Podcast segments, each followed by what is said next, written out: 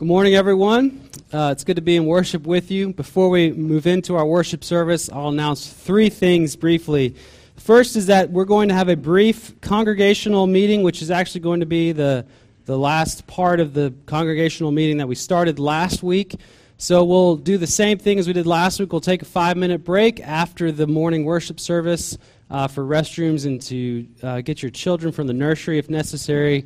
And then we'll convene to finish that uh, church business from that meeting. Um, after all that's done this morning, um, after the worship service is over, and if you're not a member of this church, um, you can go immediately over to the Family Life Building where we'll have lunch available uh, for everyone. Uh, and we're going to be doing our Rally Day presentation and celebration. Uh, it's a lot of different things, but we hope you all can join us for that. Join us as soon as you can over across the street for lunch and a presentation time together for that. Lastly, the WIC Executive Council meeting is not meeting today. That meeting has been canceled. That's all we have for announcements. Uh, God brings us into worship by His Spirit, and He is so good to us to bring us here uh, to be in worship together. So take a few moments as the music plays to gather your hearts and your minds as we go into worship.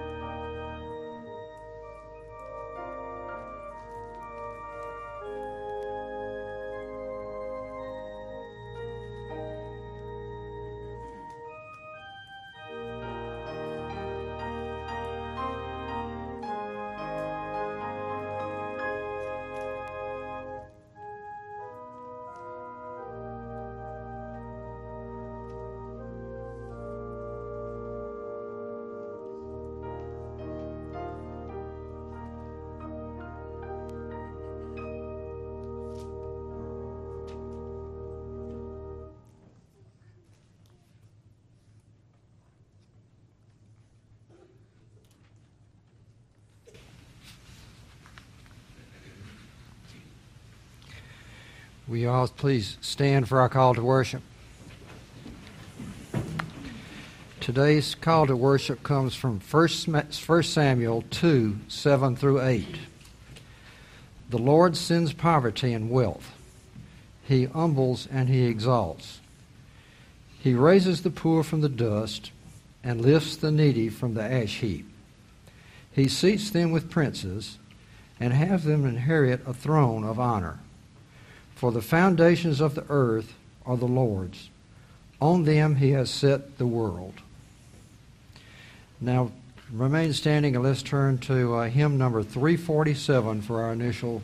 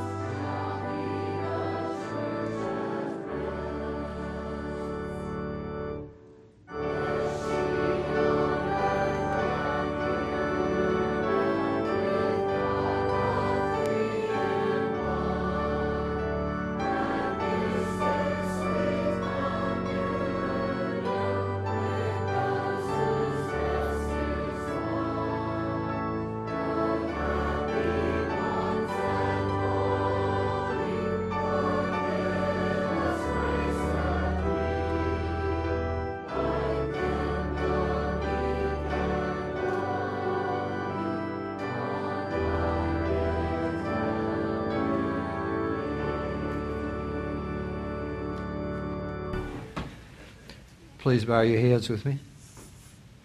Our dear Heavenly Father, we thank you for our many blessings. We thank you for your Son, Jesus Christ, that you sent to absolve us of our many sins and our faults. Lord, just be with us in this, on this day. God, help our church body to walk in a manner worthy of the calling you have given us. Help us in all our interactions with one another to have humble and gentle hearts. Grant us patience for one another and the ability to communicate with one another in love. Grant the body of Christ unity. May we walk, may we walk humbly with you. Go with us as we start our pastoral search to find the one you have chosen to lead us. And now join me to close in unison with our Lord's instruction as to how to pray. Our Father, who art in heaven, hallowed be thy name. Thy kingdom come Thy will be done, on earth as it is in heaven. Give us this day our daily bread, and forgive us our debts, as we forgive our debtors. Lead us not into temptation, but deliver us from evil. For thine is the kingdom, and the power, and the glory forever. Amen. You may be seated.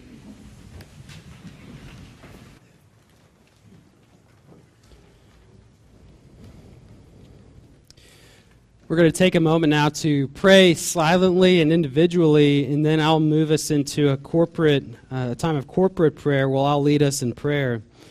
Uh, but use the Lord's Prayer as a way in which to fellowship with God um, during this time. Um, come to God with the sins that weigh heavy on your mind. Uh, come to Him with your needs, uh, your requests, those things that you want to see happen um, maybe even for God to transform you in some way. But let's take a few moments now to um, have a moment in prayer where uh, we're acknowledging uh, that God is in control and He is our authority in this life. And this might be one of the few times in the week where you get an opportunity to do this, to simply pray and be with your Father who's in heaven. So let's move into prayer and then I'll lead us. Let's pray together.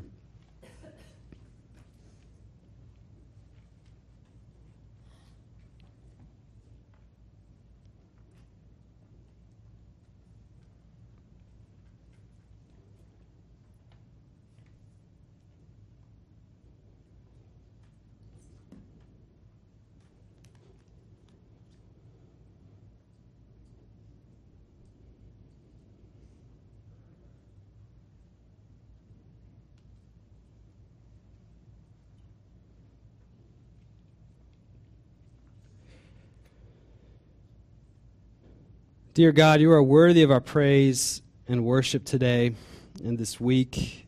God, you hear us when we pray and you answer us. And God, you make the plea in, from Isaiah Seek the Lord while he may be found, call upon him while he is near. Let the wicked forsake his way, and the unrighteous man his thoughts. let him return to the Lord, that he may have compassion on him, and to our God for he will abundantly pardon. God, we have all sinned in thought, word, and deed, and none of us has made it through this week with a clean record, and some of us are even deeply ashamed or even fearful of you. But Lord, you're the God of all mercy, of compassion, and forgiveness, and you call us back to yourself. And we pray you would make us return to you, Lord, that you may have compassion on us because you will abundantly pardon and you will forgive us. You say, My thoughts are not your thoughts, neither are your ways my ways, declares the Lord. For as the heavens are higher than the earth, so are my ways higher than yours, and my thoughts than your thoughts. God, we can't fathom how you love us this much. We just know you do in the sending of your Son, Jesus, for us. God, we're thankful that your ways are not our ways. God, would you bless this church and make us a people who have been forgiven by grace through faith alone? Make us a humble people who have been loved by a wonderful God. Help us to love others in the ways in which you have loved us. Would you go before us in this rally day, uh, lunch and presentation and activities and games, and make that a time of great joy, of good company, and a building up of your body? Go before the pulpit committee and give them wisdom and unity as they begin their work after today. Lord, help me and the elders and deacons and others, all the other people that you have called to lead in this church, to minister to your people well during this time of change and transition. Lord, we are thankful to be here this morning, and we ask that your Spirit would lead us through this worship service, that you would cause us to uh, leave this morning um, more encouraged, more challenged, uh, more convicted by your Spirit as we open up your word. We pray all of this in Jesus' name. Amen.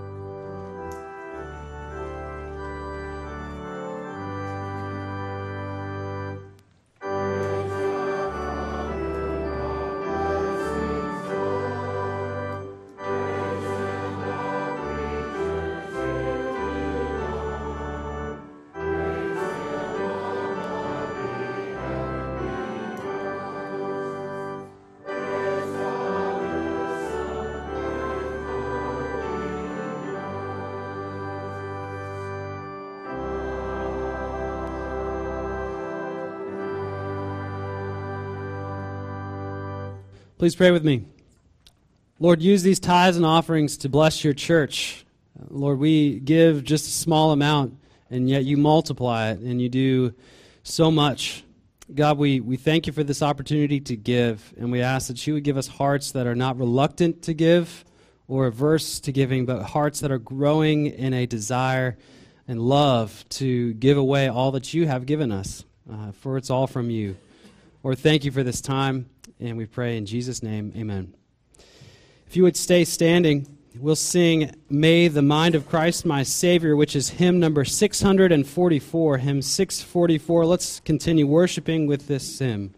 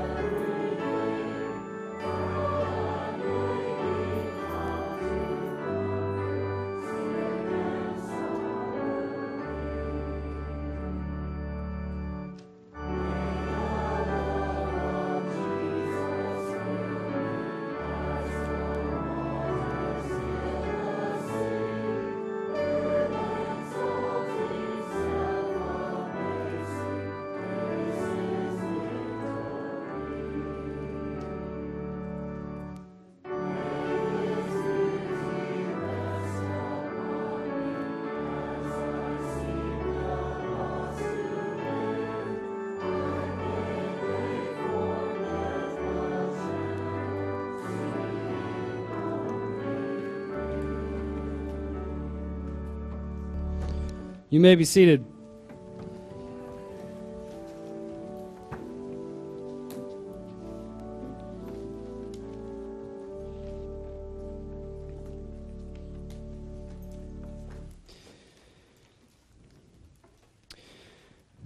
I invite you to turn to Mark chapter 1, and we'll be beginning at verse 16. Mark chapter 1, verse 16, as we move through the Gospel of Mark. Up until today, we've looked at just a handful of verses, getting a preview of what's to come and a little bit about the identity of Jesus Christ as our Messiah and Savior. And now, Mark's gospel is all about Jesus on the move, moving from one place to another quickly, it seems. And as, the, as we get closer to Christ's time in Jerusalem and to his crucifixion and death and resurrection, time will speed up. For now, Jesus is going to both show us how he is the good news and how he treats others and what he says, and he's going to preach the good news about himself and the kingdom of God. Let's read Mark chapter 1, starting at verse 16. This is the word of the Lord.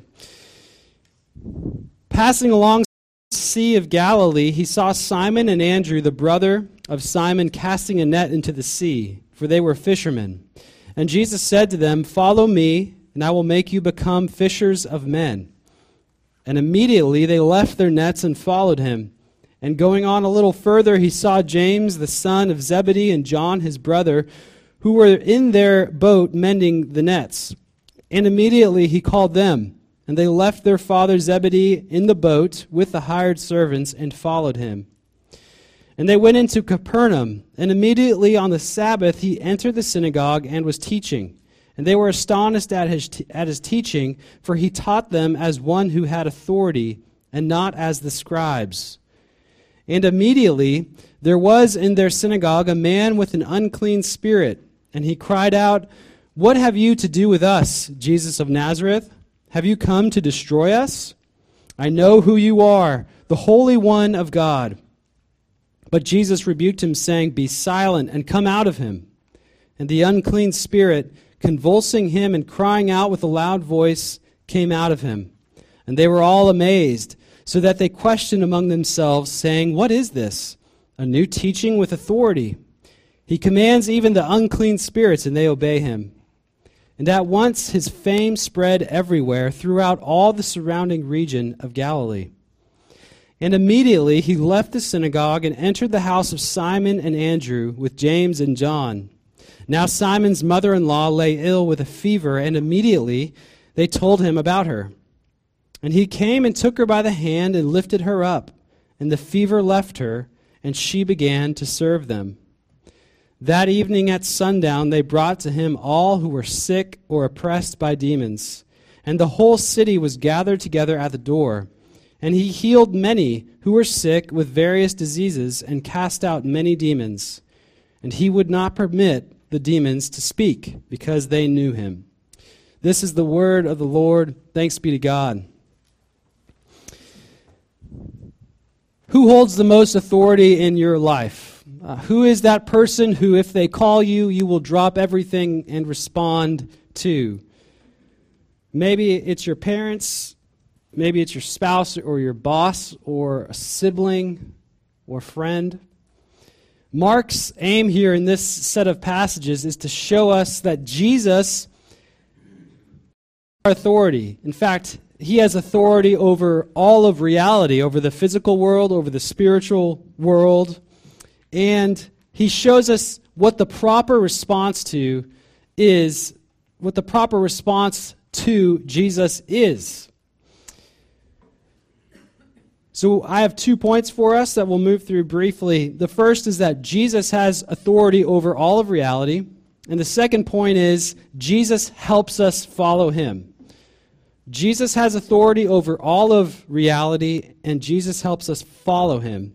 Let's look at the first point. Jesus has authority over all of reality. As we move through this passage, you'll see the different areas that Jesus is expressing his authority over.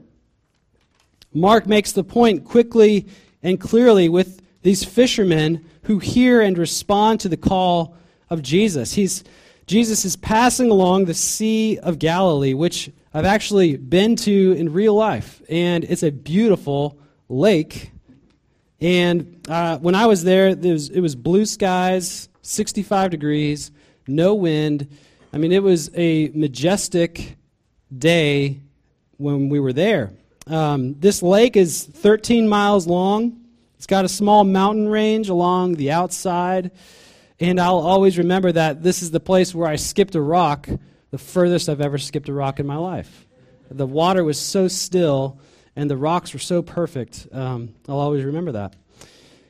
It's worth noting that the fishermen Jesus calls here were most likely not the bumbling fools or the people that we see in a lot of picture Bibles um, as being kind of ragged fishermen.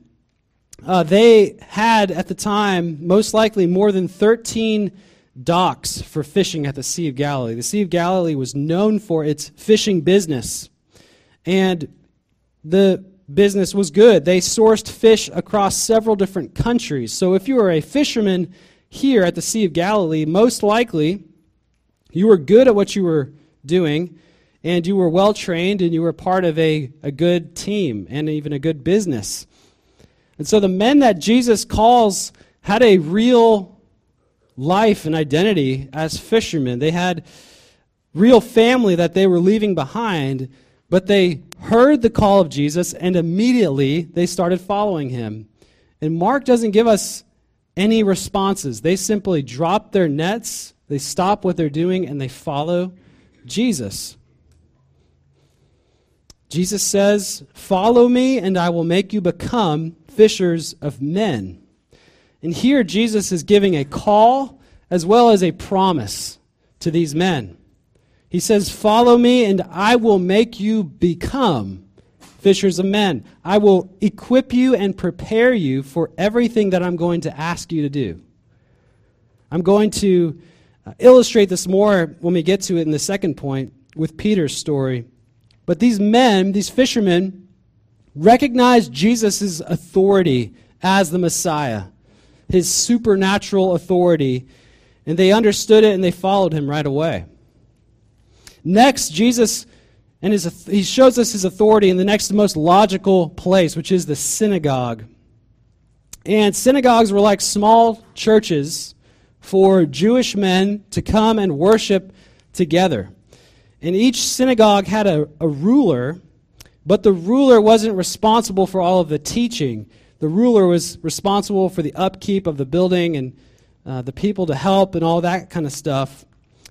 The people who would teach would be members of the synagogue, traveling teachers. It would be the lay leadership teaching. So that's why Jesus can come in and he actually gets an opportunity to teach. He immediately, as Mark says, starts teaching. And verse 22 says they were astonished at his teaching, as one who had authority and not a scribe. Scribes were experts in the Old Testament and the Torah. They could explain and expound on the Bible from their formal training. They were some of the most well educated people. Jesus was immediately shown to have some kind of authority that was not present with the scribes. Where the scribes pointed back to the Word of God, Jesus simply points to himself and to his Father as his source, as his authority. And then we read that just as soon as we see his authority as a teacher of God's Word, we witness his authority over the spiritual realm. And then he's going to move into the physical realm. But read with me in verse 23. And immediately there was in their synagogue a man with an unclean spirit, and he cried out, What have you to do with us, Jesus of Nazareth? Have you come to destroy us? I know who you are, the Holy One of God. But Jesus rebuked him, saying, Be silent and come out of him.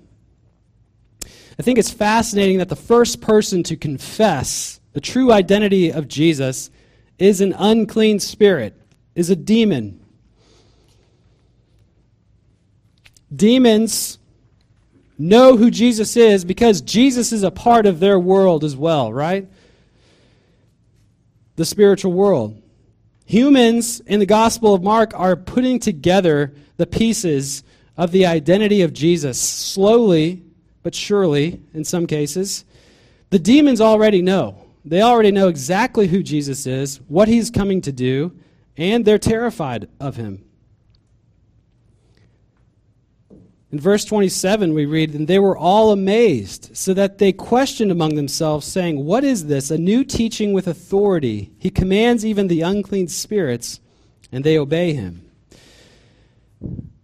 It's worth noting early on in, in Mark and looking at some of the reformed tradition and teaching on this aspect of Mark, the demonic activity.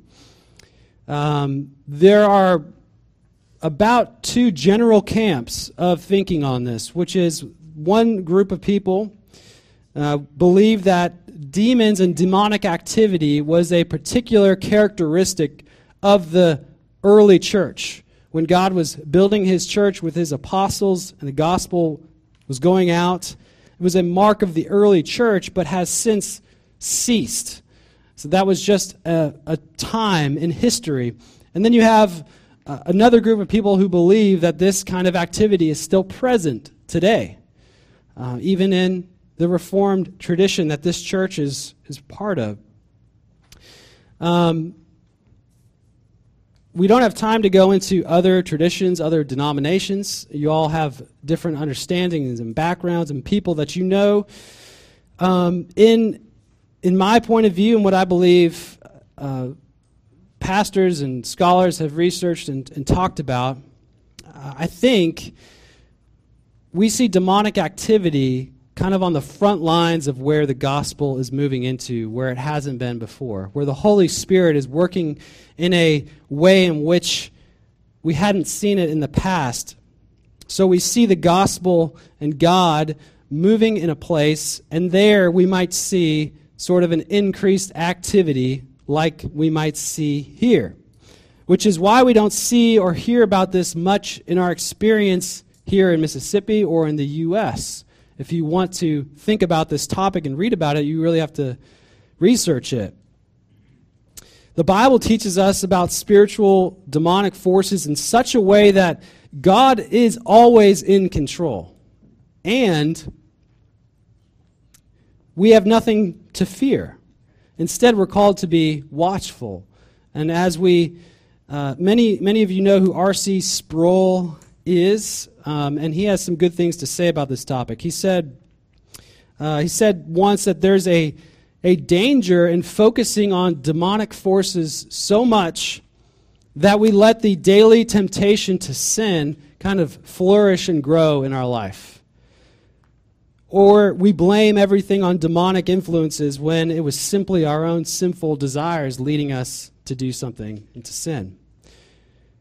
And so the Gospel of Mark once again pulls us out of our comfortable understanding of life and reality and says, here is what's really going on, and here is what Jesus is doing in this world. And it's more than we typically think about. Jesus has come not just to save and redeem sinners, but to conquer and destroy all spiritual forces in opposition in every place. Um, if you are a doctor or you know someone in the medical field, uh, you have probably heard stories of uh, patients or doctors who have been in contact with someone who may have believed they were affected or oppressed by a demon or some kind of spiritual presence, only to be later diagnosed with some kind of mental disorder or health issue that was causing these things. I read an article uh, from 2016 from a newspaper in Washington, D.C., and it was about a psychiatrist who had 25 years of experience, and he ha- had a relationship with, this, with a church tradition that grew to a point where they would call him out to help them determine if someone in their church was either going through a uh, had a mental illness that they could treat with medical tools or if this was more something spiritual that they could pray about and deal with in that way. I found this article fascinating.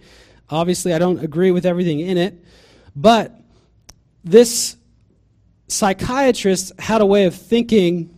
He was well trained, he was sober minded, he was humble, and he would go and help whoever would ask for his help. And he would come across uh, patients rarely, but not, uh, he, he would have a few patients who he could not ascribe a medical diagnosis to and would let them, uh, let the church kind of take over at that point. Um, it was clear to him that spiritual forces were at work. Though it was rare, he saw it. And the fact that that article was written and even published in a well known newspaper in a large city uh, is fascinating to me because I think there is a curiosity uh, amongst most people about this kind of activity. In case uh, this kind of thing raises your concern or this is something that you're fearful of, uh, I know Elizabeth and I have had many conversations about this topic, um, probably because I'm a pastor and I think about this all the time. But um, if this is something that you're thinking about or have thought about or concerned about, there's a lot of good news in our passage. Um, and the good news, part of it, is that Jesus is in charge. He's come to show and demonstrate his authority over every area of life. And those who he calls, he gives the Holy Spirit. And this will be kind of my last uh, few comments on this. R.C. Sproul, I want to read a quote from him. He said, The scriptures indicate that Satan can oppress us, assault us, tempt us, slander us, and accuse us. But a Christian who is indwelled by the Holy Spirit cannot be possessed by a demon. Where the Spirit of the Lord is, there is liberty. If a person indwelled by the Holy Spirit can at the same time be sovereignly controlled by an evil spirit, then our redemption is meaningless. In other words, the good news of Jesus is good news in that we have no enemy, spiritual or physical, that can have authority over us or control us when Jesus is here and with us. Jesus rules us. So today there's a risk to either ignore the spiritual realm, ignore the activity of demons, or there's the risk of saying they're responsible for everything and that we have them to blame. We cannot say the devil made us do something. When we are tempted, we are completely responsible for that moment in which we sin. If you're not a believer, I would say you ought to be far more concerned about your place before God and be far more fearful of God Himself than anything that the spiritual realm would throw at you. There's more, much more to this than we have to talk about today. Uh, but I wanted to give us just this brief sort of introduction to this topic because it's going to come up again and again and again in the Gospel of Mark. Jesus has authority over all of reality. And that is good news. We have nothing to fear. He is in control. Why does Jesus tell the demons to be quiet? Why, is, why does it seem like Jesus is being secretive? Again, this is a theme that's going to be picked up again and again in this Gospel of Mark. And I'll say this quickly Jesus here is drawing from the character of the suffering servant in Isaiah. If you read about the suffering servant in Isaiah, you'll know that this servant is one who is humble, who is meek, who is quiet, and works through God to be uh, the work that he does through the Spirit is, is not um, loud. And so Jesus is drawing upon the messianic identity of the suffering servant and also trying to protect his identity so that people don't run off and claim that Jesus is something that he is not. He wants to guard against false understandings of who he is and what he's come to do. So he'll continue to, throughout this gospel, say, Be quiet, don't talk to other people about what I just told you and what I did. Let me reveal myself in the timing that I have for you. So, whether spiritual or physical, Jesus shows us his authority over everything by his word, by his presence.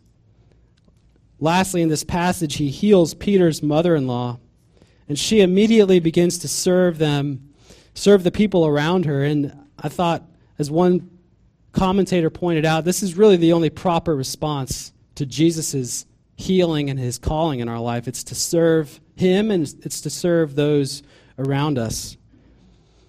At sundown, which this passage notes, at sundown, the Sabbath is officially over, and you can travel and bring your hurting and sick people to get help. At sundown, Jesus was healing and uh, casting out demons from a lot of different people. And I think Mark is just ending this grouping of passages showing us that Jesus is coming up against the forces of the spiritual world and the physical world. He was healing sicknesses that had their root in sin and had no place in the kingdom of God. And when spiritual forces would come up against him, he was simply casting them out. The kingdom of God was at work, and nothing could stand in his way. And what's wonderful is that Jesus, in his love and compassion, He is not simply healing people to heal them or casting out demons to show how great he is, but he's restoring people to life. He is healing them so that they can have life. He is casting out demons so that they can be in their right mind and hear him and follow him. So, my second, final, and briefer point is that Jesus helps us follow him. Following Jesus in this life, it goes without saying, will lead us to unexpected places. It will lead us, He will lead us into unexpected experiences. I've had days where I'm standing in my kitchen telling God, I honestly don't know what to do right now. I just need you to help me. And this passage is a comfort to me, and I hope it's a comfort to you because it makes me trust Him, especially in those times. Follow me, he says. I have authority over the spiritual realm, over the physical realm, over my life. He says, Follow me, and I will make you become what I want you to become. I will not ask you to do anything that I cannot help you do. One of my favorite people in the Bible, I think he is my favorite person, is Peter. And in the Gospel of Mark, his name is Simon. It's the same person. Peter is called by Jesus to follow him here in our passage. At the beginning of Jesus' earthly ministry, Jesus says, Follow me, and Peter says, Well, he does. It's awesome that at Jesus' resurrection and at the end of the Gospel of John, different gospel, Jesus finds Peter here in the same place at the Sea of Galilee fishing, doing the same thing that he was doing when Jesus originally called him to follow him. And Jesus makes the same call again. And what is so good about this full circle story is that this, when Jesus meets him again at the Sea of Galilee, this is Peter's probably lowest point in his life. This is after the fact that he denied Jesus three times, after he told Jesus that he would die for him. He is mourning Jesus' death, and he has gone back to what he knew how to do before he was following Jesus. He was fishing again. Peter's at his lowest point, and Jesus knows and knew exactly what he was doing when he called Peter to follow him in the first place. If you remember, at one point in before Peter denies Jesus, Jesus says, I have prayed for you, Peter. And after you fall, you are going to encourage the brothers. Peter know or Jesus know, knew exactly what Peter was going to go through when he called him to follow him. Jesus knew Peter would suffer and fail and even deny Jesus. And Jesus knew that Peter could use some comfort, some restoration, some encouragement. And so at their second meeting in Galilee, Jesus tells Peter that he's going to suffer for Christ's sake, that he's going to die for Jesus, in fact. And then at the very end, he says, Follow me. He says the same thing Peter, follow me. This is the same Jesus who prays for you, who cares about you, who is equipping you when he calls you to follow him. He is walking with you. The call to follow Jesus is a calling and it's a promise from him. It's a call to follow our Messiah, to suffer as he has suffered. It's also a promise that Jesus will make you become his disciple, that he will equip you and encourage you and walk with you through our failures, through our faithlessness, through, through our trials and suffering. Jesus remains faithful. Jesus will never stop leading you and encouraging you and giving you what you need. So have no fear of demons or the spiritual world. Jesus has all authority over that. Have no fear of sickness and death. We follow the one who has conquered death, who has come to eradicate sickness and eventually wipe away every source of sorrow and sadness in this world. Have no fear of what you lack, of failing, of losing faith. Just answer to the call to follow Jesus one day at a time. Follow me, Jesus says. He will lead the way. Will you pray with me? Jesus, you have called many of us to follow you here this morning. Each one of us has unique has a unique story, has unique sufferings, uh, has a unique calling to follow you. And God, you have promised to not leave us once you have called us, but you are with us, helping us. Thank you, Jesus. Thank you for having authority and power. Thank you for showing us that so that we can be at peace and confident in your presence with us. Lord, thank you for uh, leading us here this morning. For those who don't know you, would you call them back to yourself? Would you lead them into the peace that only you can offer? Because you have authority over all things. God, we love you, and we thank you for uh, your word, and we thank you for this opportunity to uh, enjoy your table, this bread and this cup. So prepare our hearts for that as we go to this now. Uh, we thank you again. We pray all of this in Jesus' name. Amen. As we uh, prepare the Lord's table, uh, I'll ask you to stand and we'll sing verses 1 and 3 of Jesus Calls Us Hymn, uh, sorry, hymn 591, verses 1 and 3 of hymn 591. Let's stand and sing.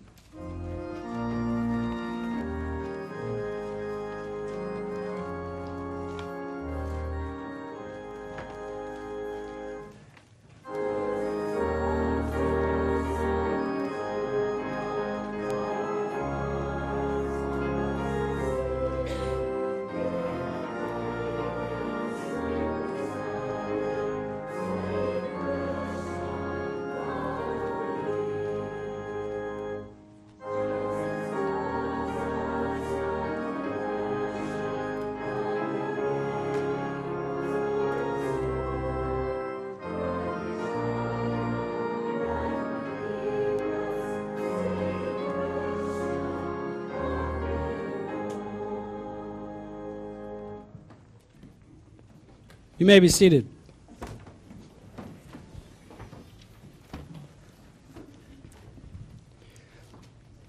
Hear the words of institution from Luke chapter 22.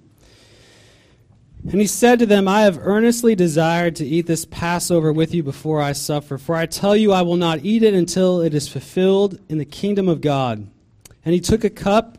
When he had given thanks, he said, Take this and divide it among yourselves. For I tell you that from now on I will not drink of the fruit of the vine until the kingdom of God comes. And he took bread. When he had given thanks, he broke it and gave it to them, saying, This is my body, which is given for you. Do this in remembrance of me. And likewise the cup after they had eaten, saying, This cup that is poured out for you is the new covenant in my blood. When Jesus says and calls us to follow him, he promises to sustain us. And this table is one of the direct ways that God gives us to encourage us, to sustain us, uh, to convict us in our following him.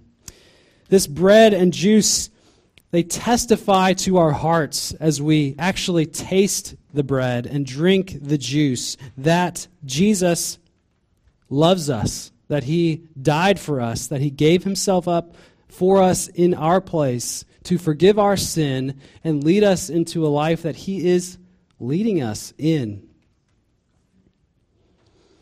So, as you eat this bread and drink this cup, be humbled by the Holy Spirit that just as Jesus suffered, so will you.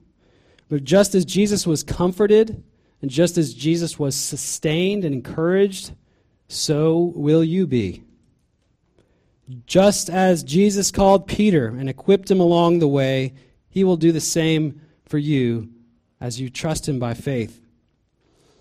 This table is a way in which Jesus himself is caring for you. The kingdom of God is here, and Jesus has called us to follow him. And so I invite everyone who has trusted in Christ for their salvation and the forgiveness of their sin, for all of those who trust Jesus as their authority over all of life, to come and enjoy this table.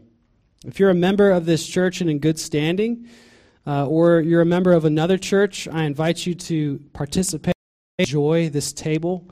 If you have not yet trusted in Christ, or you don't understand what this table signifies and seals and what it means, I would ask that you pass when the bread and the cup come by. Instead, you can take this time to write some notes down or some questions or even pray. And me or one of the elders would love to talk to you afterwards more about this. So if you trust in Christ, enjoy this table and rest secure in his promise. Would you please pray with me? God, you are a good God. You are loving and gracious, and you show it to us in a million different ways. And in this particular way, with the Lord's table, uh, you have set this table before us to enjoy, to be encouraged by, uh, to sustain us and give us strength. Jesus, we thank you uh, for giving us this sign as it seals to us your promises.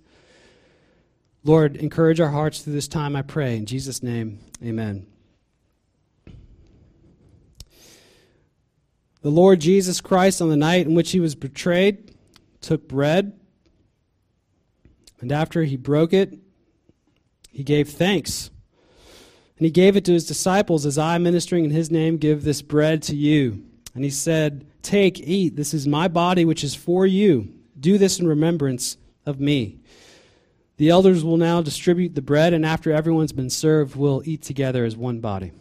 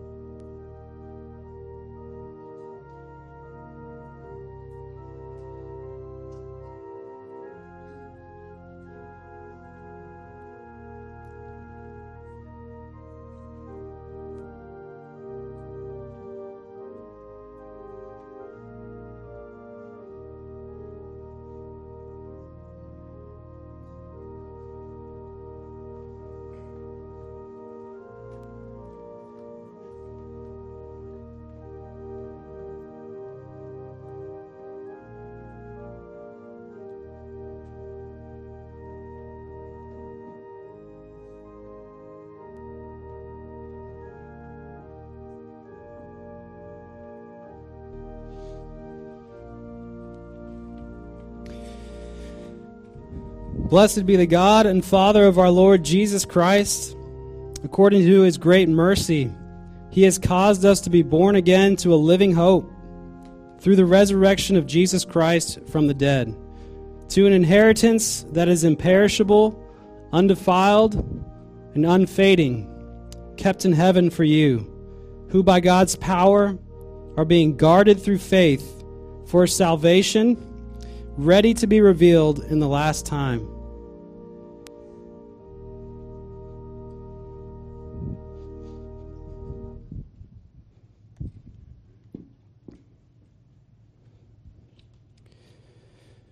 The body of Christ broken for you. Let's eat together.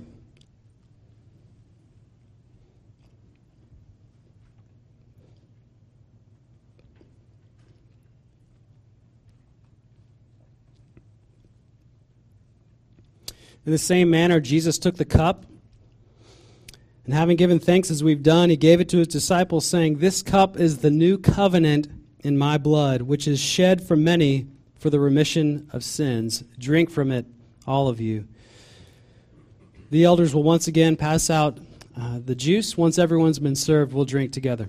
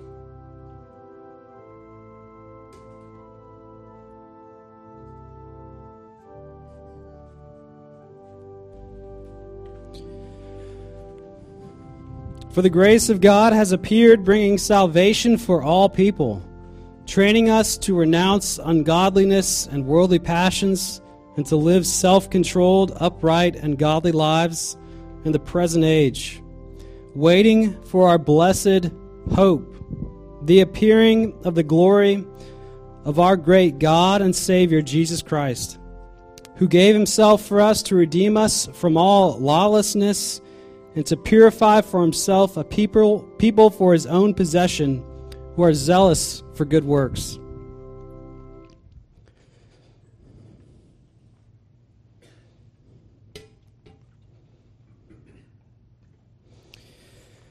The blood of Christ shed for the forgiveness of your sins. Let's drink together.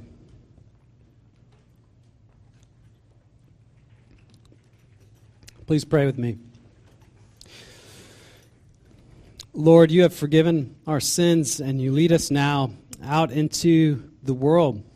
Lord, would you give us your spirit in full measure this week as we trust you? Would you help us to um, follow you? Would you help us to be encouraged? Uh, would you go before us in all that we do? We thank you for this time, for this table. Uh, we pray this in Jesus' name. Amen.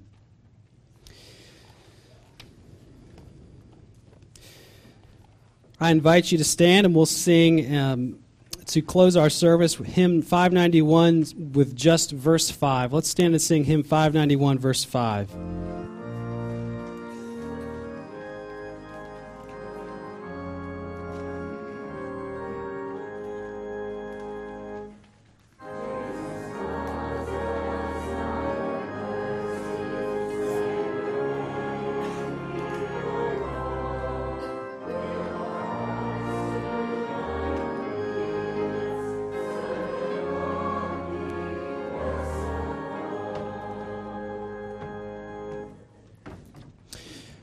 Receive the benediction and respond with your amen. And then once the service is over, if you're not part of the congregational meeting, you can head over and start eating lunch. If you're part of the meeting, we'll get started after a five minute break.